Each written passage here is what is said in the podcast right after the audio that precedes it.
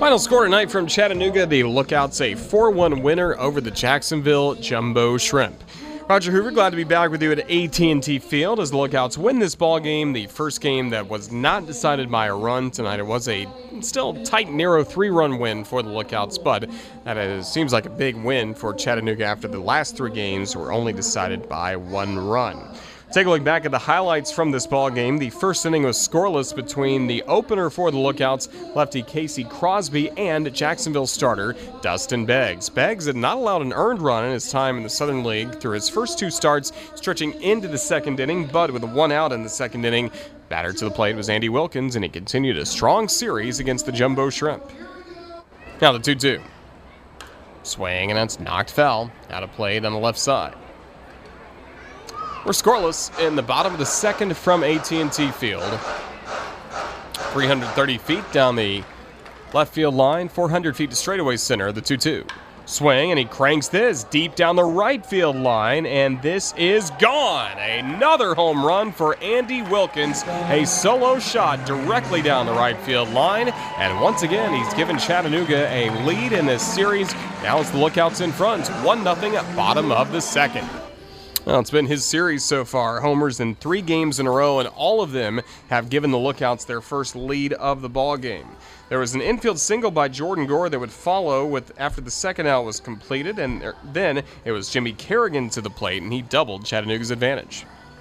Now the pitch. Swing, and Kerrigan cranks this high and deep to center. Backing up on it, Harrison. He's to the track, has to play it off the wall for a base hit. Gore gets the wave around third. He'll score without a play. It's an RBI double by Jimmy Kerrigan that doubles the lead for Chattanooga. It's now 2 0 lookouts in front, bottom of the second. 2 0 lookout lead at that point, and then Chattanooga would not score again until the seventh inning as Dustin Beggs really settled into this start. His final four innings were scoreless. Now, in the meantime, for the Jumbo Shrimp batters, kept seeing way too many outs on the base paths. The second inning ended with Sharif Othman getting a single, but Joe Dunand was thrown out at home by the left fielder Luke Raley on the play, and then fourth inning ended in a double play, and then the fifth inning also another out was at home as Miller with two outs singled, but John Norwood was thrown out at home plate by the right fielder Jaylin Davis. So the Shrimp were not able to take advantage of some opportunities, whether it was against the opener for the Lookouts Crosby or former Jumbo Shrimp Omar Bencomo, who came in after him and worked five scoreless innings. Lookouts would get back on the scoreboard in the seventh inning after Beggs gave way to lefty reliever Jeff Kinley. Kinley hit the first batter he faced Raley, and then it was Brent Rooker next to the plate. And the first pitch. Rooker hits a hard bouncing ball past the third baseman Schales, down the left field line, into the left field corner. It's a base hit. Raley giving the wave around third. The throw home is cut off. Raley scores standing up, and it's Brent Rooker with his first RBI of the series. An RBI double in the bottom of the seventh makes it 3 0 lookouts.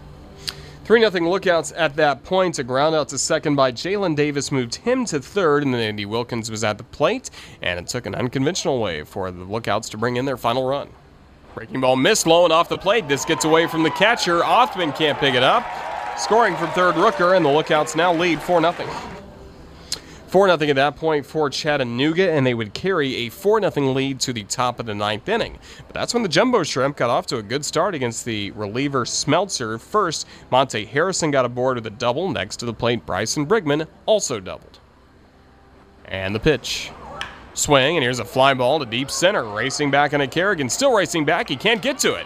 That falls up against the warning track and up against the wall for a base hit. Harrison rounds third. He scores without a play, and it's an RBI double by Bryson Brigman that gets Jacksonville on the scoreboard. It's now a 4 1 game in the top of the ninth inning. Well, the Shrimp were feeling good at that point and Joe Dunand was the next to the plate, and then he got locked into what was quite a battle with Smeltzer.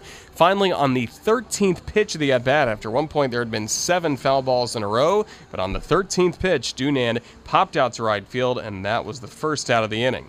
Lookouts then made a pitching change, bringing in from the bullpen Cody Stashak to take over for Smeltzer. Got the first out when Schales grounded out, and then it was last chance at the plate. John Silviano, he had just found off a pitch down the left field line, but then the last pitch would be right here as the Lookouts were able to hang on for a ninth inning victory. Now the 1 1. Swung on, hit high down the left field line. Raley moving over into foul territory, makes the catch for the out, and this ball game is over as Silviano flies out in foul ground to left, and lookouts hold on in the ninth to win 4 1 over the Jumbo Shrimp. 4 to 1 win for the Lookouts over the Jumbo Shrimp. Jacksonville in the ball game with a run, 9 hits, 1 error. The Shrimp left 5 men on base, and also Jacksonville 3 for 8, batting with runners in scoring position. For the Lookouts, 4 runs, 6 hits, no errors. Chattanooga left 9 men on base, and also the Lookouts 1 for 7, batting with runners in scoring position. The winning pitcher, Omar Bencomo, against his former club, he went five scoreless innings. He improves to eight and six on the season. The losing pitcher, Jacksonville starter Dustin Beggs, his first loss at the Double A level, and this his third Double A start. And the save by getting the final two outs in the ninth inning by Cody Stashak, his fourth of the year. Time of the ball game: two hours, 37 minutes. It was played in front of 1,778 fans here at AT&T Field on this Monday night. Now, the Jumbo Shrimp, just one more game to go on the road this entire season. That'll be coming up tomorrow night at 7.15. We'll tell you more about that when we return in a moment for one segment of our post-game show, Shrimp Wrap. That's coming your way next on the Jumbo Shrimp Network, presented by Community First.